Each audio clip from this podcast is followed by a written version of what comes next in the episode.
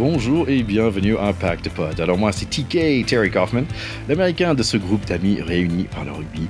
Et là les gars, je suis très content de faire cet épisode avec vous, ça va être génial. Le première, deuxième ligne ici, c'est le Dreadeux, c'est le Metalhead, mais c'est 100% rugbyman, c'est Charlie Bayer. Salut, salut Charlie. Et oui, back dans le pack, salut les copains, je suis content de vous retrouver. Et en effet, Metalhead de plus que jamais ce week-end, puisque j'ai eu les chances d'aller au Stade de France, pas pour du rugby cette fois-ci, mais pour voir Metallica. Et c'était magique. J'imagine bien. Tu as toujours ta voix quand même. À peu près, à peu près. Mais je l'ai encore un peu plus perdu le lendemain avec, euh, avec euh, le match dont on va parler. Exactement. Allez, notre deuxième deuxième ligne, c'est notre maître d'histoire rugbystique. Alors, c'est un ancien Racing Man euh, qui, malheureusement, il a jamais gagné le Champions Cup. mais on est content de l'avoir avec nous. C'est Théodore de Saint-Rémy. Oui, salut à tous les deux. Je l'ai jamais gagné parce qu'à mon époque, elle n'existait pas, Thierry. sinon, peut-être que l'histoire aurait été différente. Alors, moi, j'ai un petit bruit à faire, vous avez ah. entendu. Et c'est notre petite tradition. Et voilà, pour fêter la victoire des Rochelais, je me sers une petite mousse et tout est dit. c'est bien. Voilà. Si je jouais au Racing à l'époque, c'était Brive qui était champion d'Europe, donc c'était vraiment un autre monde, quoi. C'est improbable.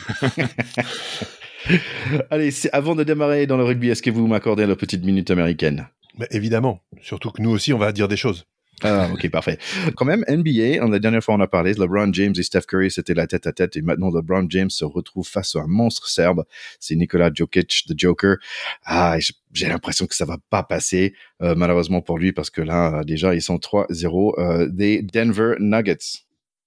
Tu as vu quand même que les Spurs ont gagné le tirage au sort pour la draft américaine et donc probablement notre cher euh, Victor Wenbanyama, la future star annoncée du, basket mondial, espérons que ça tienne. Hein, faut pas qu'il ait de pépins physiques. Euh, une carrière de sportif, ça reste quand même aléatoire malgré tout. Euh, mais ça va faire un Frenchie de plus chez les Spurs et ça fera au moins le bonheur de Tony Parker et des fans des Français aux Spurs. Donc lui, il a l'air en tout cas très content d'aller d'aller au Texas. Ouais, je pense que c'est une opportunité en or pour cette équipe euh, d'argent. Euh, mais vraiment, c'est un, c'est un, c'est un super équipe pour lui parce qu'ils se connaissent bien. Euh, on va dire, c'est un super coach. Euh, bah, ça va être génial. Euh, oui, comme tu dis, bah, c'est jamais fait la carrière de quelqu'un, mais je, on lui souhaite que du, que du bonheur. Greg Popovich, qui a 74 ans quand même, hein, le coach actuel des Spurs, a annoncé qu'il allait sans doute prolonger parce qu'il avait envie de coacher ce garçon. Donc euh, ça aussi, ça ça, ça, ça, ça, augure de quelques jolis moments sur les parquets de la NBA. Et pour les fans de foot américain, en fait, il y a une équipe de foot américain à Paris maintenant qui s'appelle the Paris Musketeers, euh, qui va démarrer euh, très très bientôt, euh, il me semble. Donc, euh, si vous êtes fan et vous avez envie de voir euh, un, un, bon niveau de foot américain, allez chercher Paris Musketeers sur sur les réseaux pour. en fait, ils jouent à, à Stade Jean Bouin. D'accord, excellente nouvelle. Bon, la minute américaine, c'est fini euh, maintenant. Merci les mecs, j'apprécie ce moment que vous m'accordez quand même. Euh, maintenant, c'est direct au rugby français. On va démarrer avec le Champions Cup euh, parce qu'on n'a pas beaucoup parlé de, de, de ça, mais euh, avant, je, je, me suis dit, tiens, c'est le final de Pro D2, c'est la semaine prochaine. Euh, il y aura Oyana contre Grenoble. Et les garçons, est-ce que vous avez un petit préférence? En, hommage à, à, notre copain Jonathan Best, on va, on va mettre une petite pièce sur Grenoble où il a passé, il a passé une grande partie de sa carrière. Oyana a fait une très très grosse saison euh, donc euh, leur place en finale est méritée, même si c'est c'est toujours dur de voir les équipes qui perdent en demi, en l'occurrence euh, qui a été battu par par Oyonnax. Mais effectivement, euh, je pense que l'histoire récente d'Oyonnax et leur saison plaide pour eux, à mon sens. Donc même si moi j'aime beaucoup l'équipe de Grenoble, les rouges et bleus le stade euh, euh, le premier club à avoir accueilli, des Wallisiens en France. Hein, on a parlé souvent de, la famille Taofi Fenoua et des, oncles de ceux qu'on voit actuellement. Donc, euh, grande place forte quand même du rugby Grenoble aussi qu'on serait content de revoir monter. Donc, à suivre moi, perso, en fait, je suis plus près de Oyonnax. En fait, je suis à 1h15 de Oyonnax. Ah ouais, euh, donc j'aime bien. Euh, 14, toi, à 1 h de Ouais, t'imagines, tu pourrais regarder un match de top 14 dans le Jura, ça serait quand même pas mal. Hein. C'est génial. Ouais, ouais super. Euh, donc, bon chance, ça a deux équipes, mais pour aller Oyonnax. Euh, allez, et aussi, c'est les playoffs pour les filles euh, de club en Elite One. Et donc, je voulais juste dire un petit euh, bravo aussi à Gabi Vernier, qui a été élue, on va dire, la femme du, du tournoi pour les six nations. Allez, on y va tout de suite avec le Challenge Cup. Alors, c'est les Glasgow Warriors against les Toulon Toulonnais. I don't know, il faut vraiment les mecs que vous travaillez un peu les mascottes. En français, euh, il y a Serin qui démarre le match avec euh, la fête. Petit coup de pied à suivre. Euh, et après, c'est le papa Sergio Parissé qui marque le prochain essai. Et puis, les Noirs écrasent encore les, Bleus. Le petit Serin marque à nouveau. Les OKC ont un peu faim quand même, mais on échappe le mi-temps sans encaisser des points. Malheureusement, Serin est blessé, et Gabin Vidia aussi. Bastero, il va commencer en centre comme le bon vieux temps. Olivon, Elin, Priso, Colby, West. En fait, ils ont un sacré équipe euh, quand même euh, quand ils sont complets les Toulonnais. Basta mis à terre par Tipoloto. Glasgow à l'attaque, mais jolie défense de Colby dans les 5 mètres. Euh, donc, en avant bleu. Colby va faire ensuite un joli 50-22 par la suite. 3 points de plus pour les rouges et noirs. La Martial sonne en Irlande, j'ai l'impression, et Basta avec un super coup de pied. Olivon vole la touche adversaire pour un essai, mais un hors-jeu que j'ai pas compris. On évite deux attaques d'Écosse. Est-ce qu'on peut éviter la troisième? Eh ben non. Danny Price pour Stein et 7 points pour les Bleus d'Écosse et pas pour la France. Réponse immédiate par Toulon. Colby sert son allié fidjien, Wanikolo. 29 à 7. Et puis Toulon et le chat qui joue un peu avec sa nourriture, 36 à 7, mais la souris n'est pas morte, 36 à 12. Colby sait jouer en défense aussi, il est élu homme de match. Et il a fâché les Écossais un peu quand même. Assez euh, pour marquer 36 à 19, mais ça finit avec un essai facile pour West, 43 à 19. Ça annonce du beau pour le rugby français ce week-end. Bravo Toulon.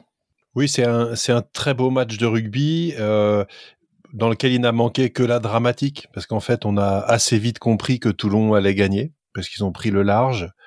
Euh, les Écossais se sont défendus euh, et ils finissent pas à zéro pointé, puisque ça termine à 43-19, mais malgré tout avec euh, plus de 20 points d'écart et assez peu de suspense. Assez vite, on a vu que l'affaire était pliée.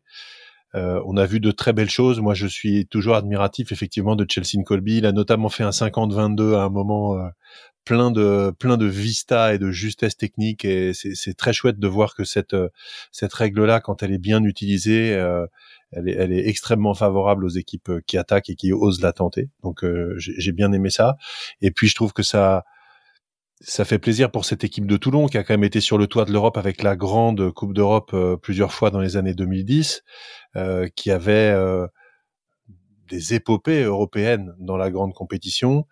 Et finalement, euh, cette compétition-là, même si elle est la numéro 2, elle est un peu galvaudée, elle est un peu moins prestigieuse, euh, ça reste un titre, euh, et ça reste un titre contre les Britanniques pour une équipe française. Donc en année de Coupe du Monde, où on va devoir à nouveau se confronter face à tout ce système rugby mondial qui est quand même britannique avant tout, c'est toujours bien de marquer un peu notre territoire. Et moi, ça m'a ça m'a bien plu comme victoire. Voilà. Oui, belle victoire et c'est aussi un beau cadeau d'adieu pour euh, pour certains qui arrêtent. Euh, Bastaro, notre euh, ami du pack, a fait un un message assez assez assez émouvant quoi. Il explique que cette année, il a vraiment il a vraiment poussé. Il a dit qu'il a serré les dents pour pour pour ne pas sentir la, douleur de ses jambes sur le terrain. Et, et c'est un très grand joueur qui a marqué les années 2010 comme tu sais. Ça m'a fait mal quand t'as dit les années 2010 comme c'était un truc tellement passé mais ouais. Mais euh, voilà qui a qui a marqué euh, qui a marqué euh, l'équipe de France et, et, le top 14 c'est une belle fin pour lui. Une petite pensée aussi pour Paris C qui il a 37 38 impressionnant quoi. Sera encore un match impressionnant. Même si c'est ça? 38 c'était peut-être son dernier aussi. Donc voilà aussi pareil dans le dans le bah, je, Colby s'en va de Toulon non c'est ça? C'était pas très bien passé. Et pourtant à la fin de enfin il il a eu des petites histoires un peu compliquées à Toulon. Et à la fin du match il était en larmes comme quoi comme quoi le rugby c'est des émotions très très fortes même pour des même pour des même pour des hommes qu'on considère euh, comme des gros bonhommes. Voilà. Et oui, et j'ai vu que Bastero, il a gagné tous les championnats possibles, donc euh, bravo à, lui. En fait, euh, si je me trompe pas, apparemment, en gagnant ça, le final, est-ce qu'il qualifie directement pour le Champions Cup l'année après, c'est ça?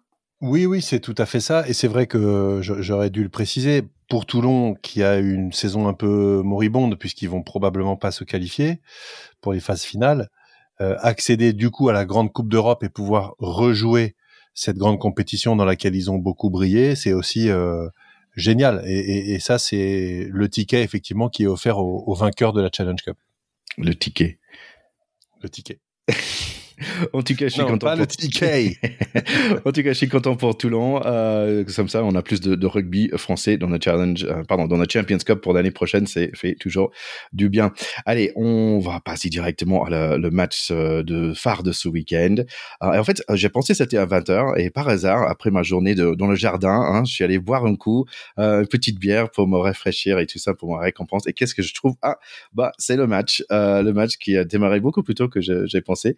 Et bon, finalement, dans ce match, je, n'étais pas le seul qui était en retard, en fait, parce que La Rochelle a laissé les Irlandais marquer en moins d'une minute. Donc, c'était le talonneur euh, Sheenan avec, euh, qui a fait un petit 1-2 avec le numéro 8 Conan pour un essai surprise. Et c'est suivi par un 50-22 mm de low. Euh, touche pour eux sur notre 5 mètres. Et puis, c'est le 14 dans le coin qui marque. Donc, c'est 12-0 pour eux. Finalement, on a un peu le ballon. On essaie de dérouler l'attaque, mais le grand mur de Dublin est en place et il coffre notre numéro 8, Greg Andrit. Ouh là là là là, c'est pas vrai. Shinan marque à nouveau 17 à 0 à 13 minutes. C'est la cata quand même. On est un peu chez eux. Il faut absolument positively marquer ici et maintenant. Et Dante, lui, il est d'accord. 17 à 7. 25 minutes, de touche pour eux. Vanderflyer, c'est un menace. L'intensité, il est vraiment là. Et les plaquages du 13, Ring Rose et numéro 5, James Ryan, font du mal. Ça va bastonner d'ici peu. Et oui, ça commence à pousser. Le numéro 5, James Ryan, doit sortir, euh, commotion, je pense. Et Botia, il change des shorts. Et peut-être c'est ça qui va changer des choses parce que ça va un peu dans la direction de La Rochelle. C'est le numéro 6, jaune, qui dribble comme un footeux pour 40 mètres, mais ça marche pas. Euh, mais on n'est pas refusé non plus. Tout le monde fonce Antonio Skelton avec des poussées vers l'avant. Et c'est le 13, Soeteni, qui marque joli passe de Astoy. 23 à 14. Un match palpitant et peut-être bien saignant vu la tête de porteur, le pilier des Leprechauns. Voilà, 23-14 pour le mi-temps. Oui, c'est une mi-temps qui démarre comme un cauchemar, comme un rêve pour les Leinstermen, mais comme un cauchemar pour les Rochelais, puisque 17-0 à la 12e, je pense que c'est le pire score de démarrage d'une finale de l'histoire de cette compétition. C'est complètement lunaire et on avait l'impression, si, si, rien n'avait changé et si les joueurs du Leinster étaient restés sur ce rythme et les Rochelais étaient restés à côté de leur pompe, entre guillemets, comme ça, qu'ils allaient en prendre 70. C'était absolument ébouriffant. Mais très vite, et on va voir, parce qu'on va reparler de cette deuxième mi-temps et de l'issue, l'essai d'abord de, de, Jonathan Danty et surtout l'essai de Seteni en fin de mi-temps, qui ramène un score tout à fait honorable de 23-14, alors qu'on a eu l'impression qu'il s'était fait exploser sur les dix premières minutes. Moins 9 dans une finale, c'est pas c'est pas du tout dramatique. Et je dois dire que l'interview de Greg Aldrit à la mi-temps qui dit non, on savait qu'on allait prendre la grêle au début, on est à moins 9 et on était bien derrière l'année dernière et ça nous a ça nous a pas inquiété, ça nous a pas empêché de gagner. Tu te dis en fait, c'est pas foutu. Mais à la quinzième, moi j'étais avec mon fils, on regardait, on se disait, on, on ouvrait des yeux comme des calots et on se disait mais c'est un cauchemar. C'est absolument incroyable. J'insiste sur euh, le, le, deuxième essai, celui de Soteni, qui est vraiment magnifique parce qu'il y a une succession de temps de jeu. Il y a à la fin Astoy qui joue super bien deux contre un et Dieu sait que à l'école de rugby et partout, il faut pousser les, gamins à savoir jouer les deux contre un. Il le joue magnifiquement pour marquer. C'est l'essai de l'espoir et c'est ce qui fait qu'à la mi-temps, on se dit c'est peut-être pas foutu.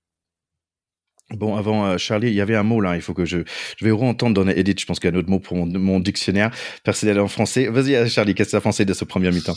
Euh, c'est première bah comme euh, comme tout le monde hein, tu sais je vais pas juste tout à l'heure tu, tu parlais du tu parlais d'un match phare pour La Rochelle c'est c'est marrant de parler d'un match phare pour le port de La Rochelle. C'est la petite blague bien vu. très bien vu Charlie. Euh, non bah voilà comme tout le monde vraiment euh, cueilli quoi cueilli comme euh, comme je pensais que l'équipe que les Rochelais étaient cueillis quoi. Ce premier quart d'heure était bah, glaçant.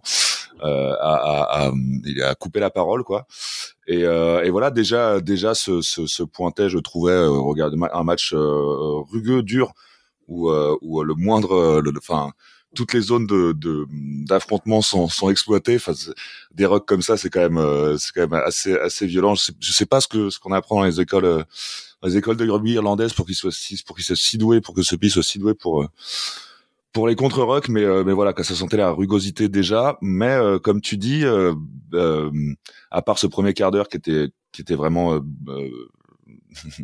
pas positif, étrange. Euh, je sentais pas les Rochelais euh, dépasser quoi. comme tu dis, l'interview d'Aldrit, c'était vraiment genre non mais on est on est on est dans les plans. Tout va bien. Il y a eu il y a eu cette cette marée. Bon voilà. Et, et donc en effet, ça présageait une deuxième mi-temps pleine de suspense et de choc. Allez, j'ai profité du mi-temps pour rentrer chez moi, regarder tranquillement à la télé. Euh, deuxième mi-temps démarre euh, avec le combo Hastoy euh, soutenu encore, euh, mais vers la 49 minutes, on est à 26-20 après un penalty. On est proche quand même que 6 points. Euh, un essai, on peut gagner. Kerr Barlow contre un coup de pied, touche pour nous bien dans le camp des Irish. La cocotte va bien, mais les Irish grattent. Lowe fait un mauvais coup de pied. Le stade est devenu un peu plus français, je trouve. Vanderflyer arrache le ballon d'Aldrit. Notre attaque est arrêtée coup après coup. On a les ballons, on roule, on déboule, mais les Irish sont shoulder to shoulder, rien ne passe. On s'échange des messages entre potes de pack pour dire mais quel match, quel match. À 60 minutes, je range mes angles. Attaque après attaque, les Rochelais avancent, mais il y a toujours un gratteur côté bleu. 65 minutes, quatre fois plus de plaquage pour les Irish que pour nous, je pense. Peut-être ils vont être fatigués, peut-être ils vont louper un plaquage. Pénalité pour nous, mais on prend le peine touche. Pourquoi? Pourquoi pas prendre les points? Jaco Pepper commence à se fâcher avec les Bleus. On refait les peines on pousse comme des malades et c'est le grand monsieur Colombe qui marque un essai de la gagne. Hastoy, c'est notre boy, il n'arrête pas le coup de pied et oui, on mène le match pour la première fois 26 à 27. Et puis Dante, plaquage un peu haut, on finit 14 à 14. Cinq minutes à jouer, on va voir si les remparts de La Rochelle sont solides. Et oui, on chope le ballon. Et non, on ne sort pas le coup de pied. Et merde, un blessé grave, un faute super moche, carton rouge direct. S'il vous plaît, ne faites pas ça dans le rugby. Un coup d'épaule sur la nuque, c'est, ça fait mal au estomac. On a moins de deux minutes à jouer. Peine touche pour nous. Pénalité contre eux. Incroyable. Juste incroyable. La fortitude montagne de La Rochelle. Les gars, s'il vous plaît, il faut que vous, vous preniez le relais. Car moi, je suis bouche bée.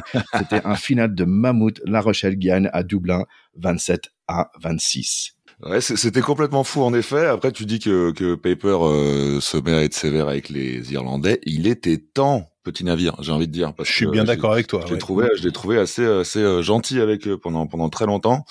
Euh, du alors déjà un scénario de dingue en effet c'était pas pour les cardiaques fallait pas fallait pas on, a fait euh, on a beaucoup transpiré mais euh, mais mais comme tu dis mais quel mental de cette équipe parce que le quand ils ont pris la pénale touche à 10 minutes de la fin là mais j'étais j'étais en train de hurler je dis mais c'est mais n'importe qui on prend les trois points quand c'est comme ça enfin c'est normal on va pas repartir de chez eux euh, sans avoir sans avoir scoré et, et et ça se passe mal et ça se passe mal et trois fois on l'a refait la touche pour finalement y arriver. Bravo, bravo, c'était euh, c'était euh, c'était courageux.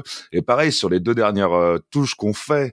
Enfin, qu'on fait que La Rochelle fait, on fait des troisièmes sauteurs. On se met à faire des troisièmes sauteurs à ce moment-là.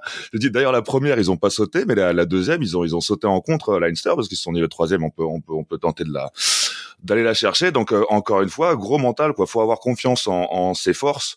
Euh, pour euh, pour faire des choses comme ça dans un quand t'as que un point d'avance quand t'es à quand t'as une pénalité de, de perdre de perdre un titre euh, c'était c'était vraiment vraiment couillu quoi. Ouais et j'ai j'ai j'ai hurlé j'ai échangé des messages avec vous j'ai hurlé dans dans le bar avec tout le monde. C'était c'était vraiment c'était vraiment assez fou quoi c'était assez fou. Et j'étais un peu, j'en parlais tout à l'heure, mais j'étais un peu de, euh, je suis pas, je suis pas anglais, je suis pas, je suis pas le, je ne lis pas sur les sur les lèvres, mais euh, mais euh, de Ogara dans, sa petite dans sa petite dans sa petite cabine d'entraîneur, j'ai distinctement entendu le fuck yeah muet. Voilà. Et j'étais un peu comme lui quoi. Ça fait du bien.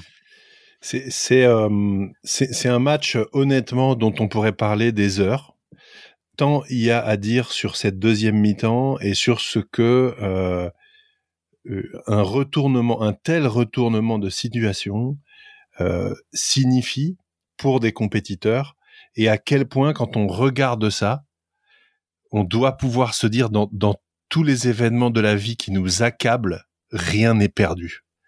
ils ont, ils nous ont donné une leçon de vie et une leçon de foi dans l'atteinte des objectifs envers et contre tout, qui est mais une des plus belles pour moi de l'histoire du sport français.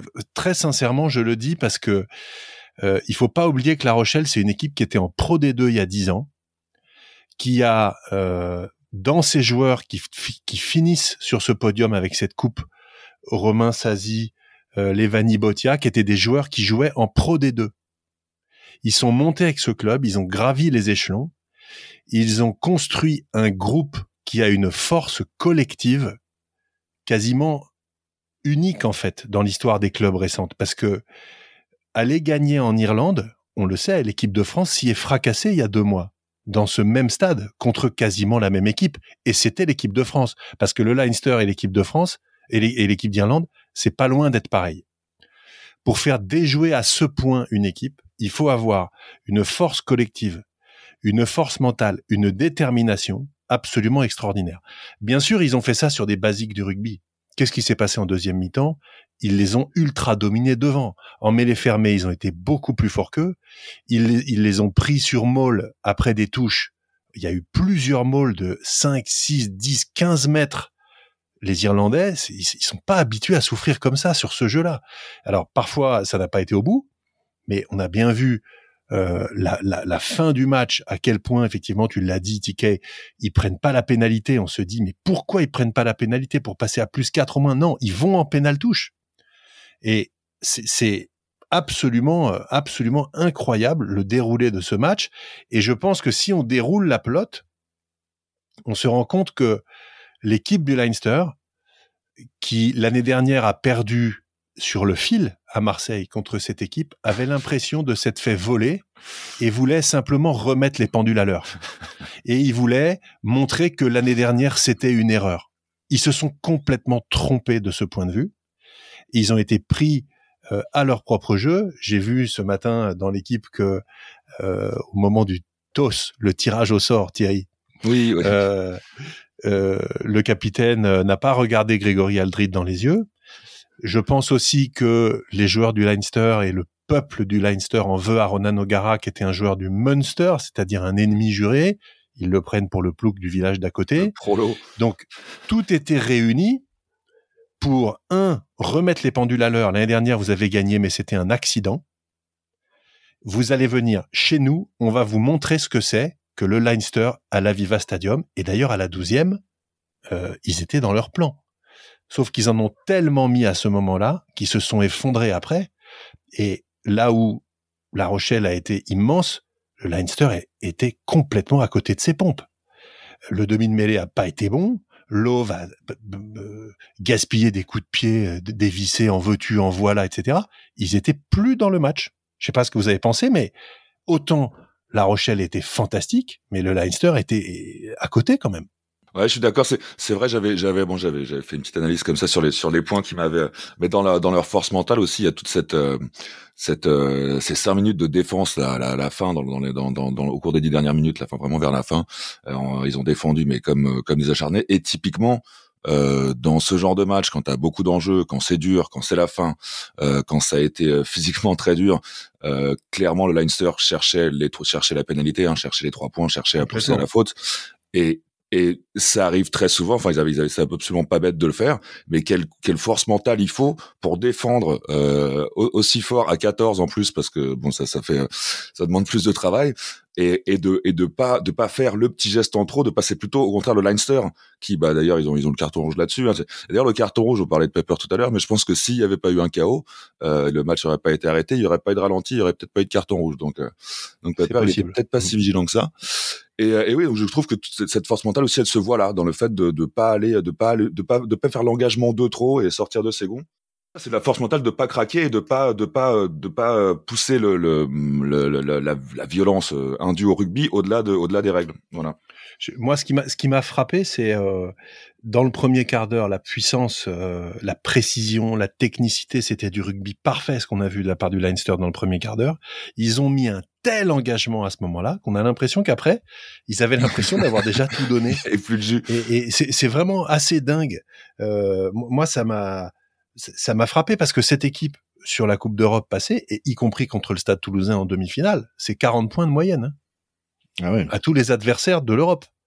Il y, y a, que, grosso modo, euh, La Rochelle qui a pris moins de 40 points cette année par le Leinster, et en plus ils en ont pris que 26 et ils en ont marqué 27.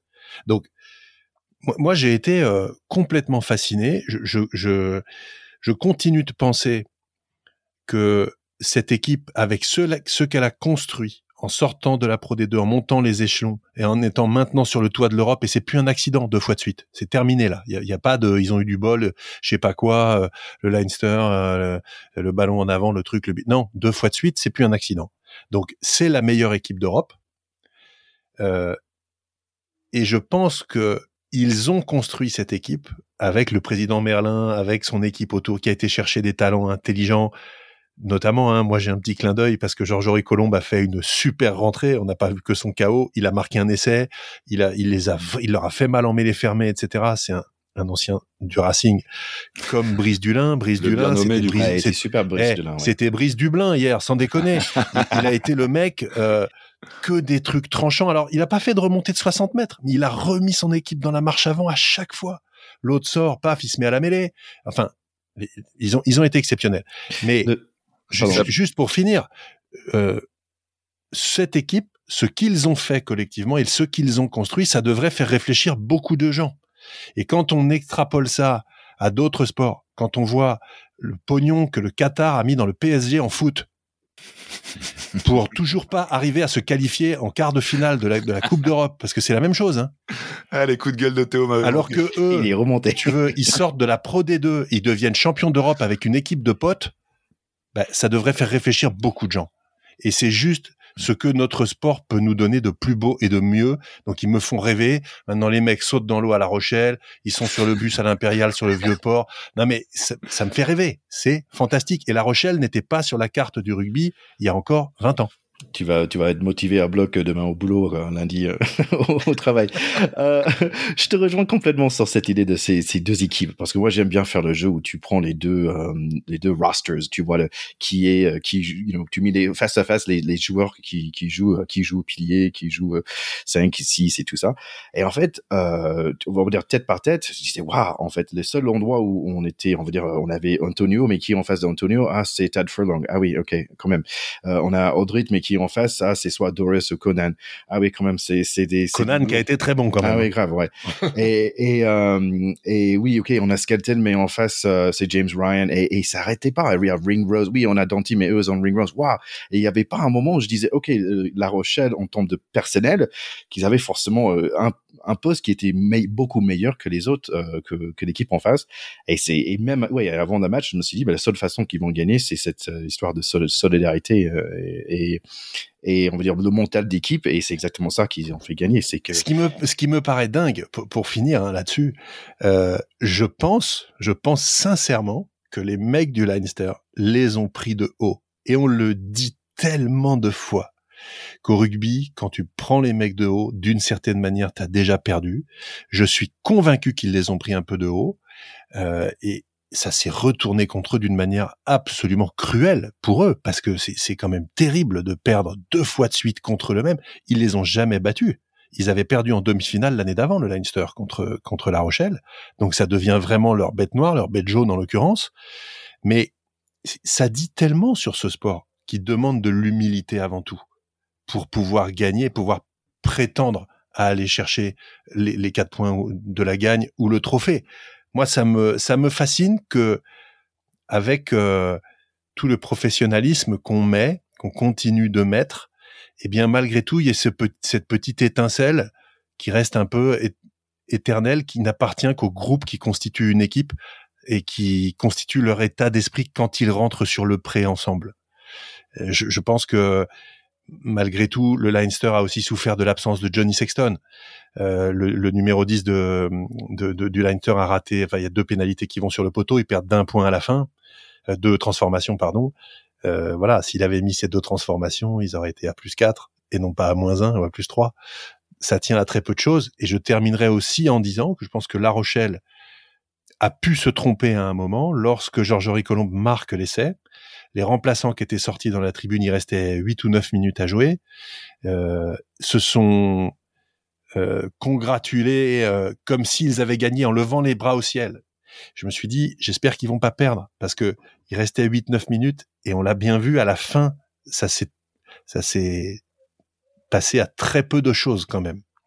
Donc chacun peut parfois faire l'erreur que l'autre a faite aussi. Et ça reste toujours la même école d'humilité pour qu'on pour qu'on arrive à, à garder ce, petit plus de notre sport qui, qui reste magique. Mais à propos de ton, ton chouchou, là, être formé au Racing et s'appeler Colombe, c'est pas un peu prédestiné quand même? Ah, c'est magique, bien sûr. Mais quelquefois, je me dis qu'il a quand même fait. Voilà, ils ont fait le bon choix, ces garçons-là. Tant mieux pour eux. Euh, Brice Dulin, c'est pareil. J'étais dépité moi quand il est parti parce que c'est un, joueur dont j'ai toujours vraiment admiré la, classe. Pour moi, c'est vraiment un joueur de grande classe. Euh, en plus, il a tout. Il, a la belle gueule. Enfin, c'est vraiment le mec. Tu, tu fais juste rêver quand il rentre sur le terrain. Bah, tant mieux si un club français. Euh, et champion et champion d'Europe avec eux. Je, je, je, terminerai mon petit coup de gueule. Hein, vous avez vu que j'avais la pêche. Hein. euh, euh j'ai lu l'équipe évidemment, j'ai regardé. Je suis furieux contre euh, les notes qui ont été affectées et notamment une note. Le mec qui a mis les notes, qui a mis 4 à Romain Sazi, si je le chope, je le balance dans le port de La Rochelle. C'est inadmissible. Voilà. Parce que on peut mettre des notes individuelles, mais quand on sait l'importance que ce mec qui est le capitaine de cette équipe, qui est champion d'Europe l'année dernière, qui est champion aujourd'hui, qui a battu le Leinster l'année d'avant et qui jouait en Pro D2 et qui est là, tu peux pas lui mettre 4 sur un titre comme ça, c'est lamentable. Moi, j'avais noté quand même. Euh, j'ai tellement le match m'a ému que j'ai re-regardé le match en fait ce matin euh, dans mon lit sur l'iPad et tout. et, je trouvais ça, c'était juste magnifique. Et en fait, pour moi, en fait, je trouve qu'ils ont pas forcément mal joué les, les Irish parce que pour moi, par exemple, James Ryan avant son blessure, il était, il était partout. Il était super gênant. Van der Flyer et aussi Ring Rose, il tapait comme un malade. Euh, et, et, je comprends, you know, cette histoire de peut-être ils ont laissé, euh, laissé quelque chose partir. Mais ouais, ils étaient bien. Et Shannon, il était incroyable. Le nombre de plaquages qu'il faisait, les grattages, c'était incroyable. Ils, étaient quand même bien présents, mais je juste trouve que, comme on a déjà dit, mais il y avait quelque chose de plus dans le dans la croyance que le mec après moi il va va me protéger et, et je suis jamais toute seule et c'est pas à moi de on va dire côté jaune c'est pas à moi de tout régler parce qu'on va la régler ensemble. Et, et c'est ça qui leur, leur fait euh, avancer petit à petit. Tiens on a parlé rapidement de Sexton et j'ai entendu qu'apparemment il y avait un petit problème dans le couloir euh, pendant euh, le mi-temps. Oui, visiblement, euh, ils en sont un petit peu euh, venus aux mains entre euh, Sexton, O'Gara. Il y avait peut-être Skelton aussi dans, dans le tas. Je, ouais, bon, je pense que il y a tellement de tensions hein, sur des moments comme ça, on, on, peut le comprendre. J'espère qu'il va pas y avoir des enquêtes, des sanctions et des machins. Ouais, non, ce serait... Manifestement, Hmm, les mots ont dépassé la pensée ou les mots ont bah, révélé la pensée. Pour aller se chauffer avec Skelton, je pense qu'il faut vraiment, vraiment que la pensée soit dépassée, quoi. là, je pense faut être un peu à la, limite, euh, à la limite de l'inconscience, effectivement. Euh, mais je suis d'accord avec toi, Thierry. Les chocs répétés à la tête. Quand, quand tu dis que, moi, c'est vrai que j'ai dit qu'ils sont sortis du match en prenant quelques exemples et a posteriori, c'est très facile à dire. Ils ont bien sûr fait un très gros match. Euh, ils n'ont pas à rougir de leurs prestations. C'est juste euh, un moment comme seul le sport et son incertitude en, réserve. Je pense que mentalement, à partir du moment où, partant de 17-0, les autres sont revenus, tu finis qu'à moins 9, ils ont dû cogiter au vestiaire, et quand euh, ils ont vu que finalement c'était pas gagné du tout, ils n'avaient pas prévu ça, je pense. Ils n'avaient pas prévu ça parce qu'ils voulaient simplement leur foutre une raclée. Et en fait, ça n'existe pas de vouloir foutre une raclée à des gens. Il faut vouloir gagner en respectant ses adversaires, et c'est là qu'ils se sont trompés. Moi, je pense qu'ils sont ils sont perdus parce que franchement, le, le couple de cheveux de Porter et, et, aussi James Lowe, euh, bah c'est c'est à cause de ça. Ils ont peut-être si l'année prochaine ils changent de barbier, là on, on peut avoir peur. c'est possible aussi la, la confiance et l'émotion. Il y avait une image là de, de dimanche matin de, de l'arrivée des joueurs euh, tard dans la nuit à, La Rochelle, accueillis par une par une horde de de supporters évidemment euphoriques évidemment. Et c'est cette image de Aldrit euh, qui qui marche vers la foule en tenant d'une main le, le trophée et il marche mais d'un air tellement genre non c'est le mec qui rentre qui rentre de guerre avec son trophée quoi. Il a accompli et il marche d'un air un peu nonchalant tu vois qu'il est quand même dans l'émotion. Et juste il, traîne le trophée comme ça auprès des supporters pour que chacun puisse le toucher. Je trouvais ça très très beau comme image et, et euh, ouais très fort Allez, on, on voulait aussi dire un grand bravo à un, pote de notre pack, donc c'est Philippe Gardon, qui est aussi leur, le coach strength and conditioning coach, qui était très sympa, qui est passé plusieurs fois sur l'émission pour parler de foot américain parce que c'est un ancien joueur de foot US, bien sûr. donc bravo à toi, Phil. Phil Gardon, c'est je suis vraiment content pour toi. Et bon, voilà, en fait, c'est assez marrant parce qu'après le match, c'était en plein d'émotions. et j'ai ma fille qui dit ah ils ont gagné, et ma femme qui a dit ah c'était qui contre qui? Et, en fait, donc je voulais vous dire les gars, that's, why I love you guys. J'adore partager ce moment ensemble parce que ça me permet de revivre le match ensemble. Allez, c'est tout pour aujourd'hui, tout le monde. Donc, euh, merci d'être là et, bravo encore à, La Rochelle. Alors, euh, prochaine fois, ça va être au minimum. On, va essayer d'être là pour le final de Top 14. Euh, on a quelques petites surprises, peut-être à venir. On croise les doigts d'avoir des super interviews qu'on qu'on aime bien. et voilà, c'est tout pour l'instant. Merci, comme toujours, les garçons. C'est toujours un plaisir. Ouais, c'était cool de vous avoir. Et les copains qui nous qui, les copains les copines qui nous écoutaient, n'hésitez pas à nous faire vos retours euh, sur tous les, différents réseaux sociaux qu'on a, euh, le Facebook, euh, le Twitter, l'Instagram, de dire ce que vous avez pensé vous de cette finale, de ce que vous avez pensé de nos pensées sur la finale. Et n'hésitez pas à nous à nous dire tout ça, ça nous fait plaisir d'avoir des retours.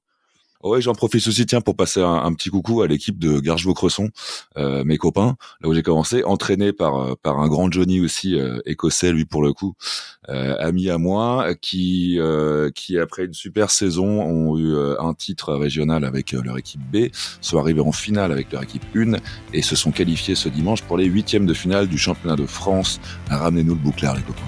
Bonne chance à eux. Allez, à bientôt tout le monde. Ciao ciao. Salut les gars, salut les potes, salut le pack. Salut, à très vite. Ciao.